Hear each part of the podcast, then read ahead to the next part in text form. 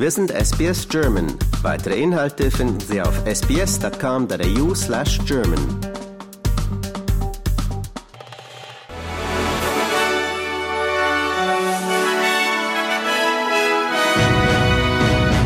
Sie hören den SBS German News Flash an diesem Montag, den 21. August. Mein Name ist Daniel Georgakos. Hunderttausende Menschen in Australien müssen sich dieses Jahr darauf einstellen, eine reduzierte Summe bei ihrer Steuererklärung erstattet zu bekommen.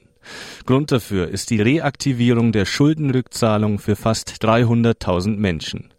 Aufgrund der Buschbrände im Sommer 2020 und der Corona-Pandemie wurden Schuldenrückzahlungen auf Eis gelegt. Der neue Beschluss des australischen Finanzamtes sieht vor, die Summe von insgesamt 274 Millionen Dollar ab sofort wieder einzutreiben. Ein neuer Bericht zeigt, dass Menschen in Australien voraussichtlich länger leben und mehr Lebensjahre bei guter Gesundheit verbringen werden. Dies stelle den Staatshaushalt laut Treasurer Jim Chalmers vor große Herausforderungen. Der vollständige Generationenbericht wird am Donnerstag veröffentlicht. Es wird erwartet, dass die australische Bevölkerung bis 2063 voraussichtlich 40,5 Millionen erreichen wird. Eine erste Fernsehdebatte der republikanischen US-Präsidentschaftsbewerber wird ohne den früheren Amtsinhaber Trump stattfinden.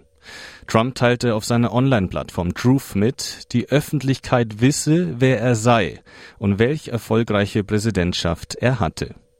Er deutete zugleich an, dass er auch an weiteren parteiinternen TV-Debatten nicht teilnehmen werde. Trotz der vier Anklagen, die gegen ihn erhoben wurden, ist Trump der klare Favorit im Rennen um die Kandidatur der Republikaner für die Präsidentschaftswahl im kommenden Jahr. Die Frauenfußball-Weltmeisterschaft in Australien und Neuseeland war das bisher größte und erfolgreichste Frauenturnier aller Zeiten. Das Finale zwischen Spanien und England im Stadium Australia war mit fast 76.000 Zuschauern bis auf den letzten Platz gefüllt. Insgesamt besuchten zwei Millionen Fans die Spiele während des Turniers. Ein neuer Rekord.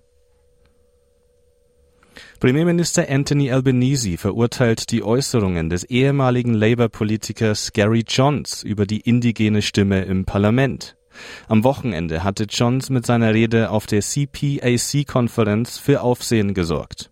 Er sagte, einigen Menschen in indigenen Gemeinden würden, wie er es nannte, stumpfsinnig leben.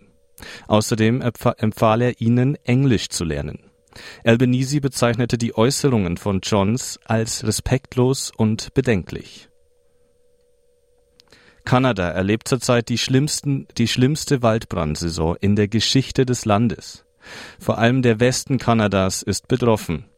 Medienberichten zufolge wurden die Waldbrände von Wind, Trockenheit und Hitze weiter angefacht.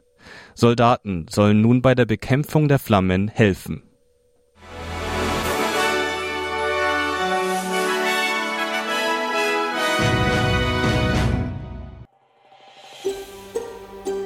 Lust auf weitere Interviews und Geschichten?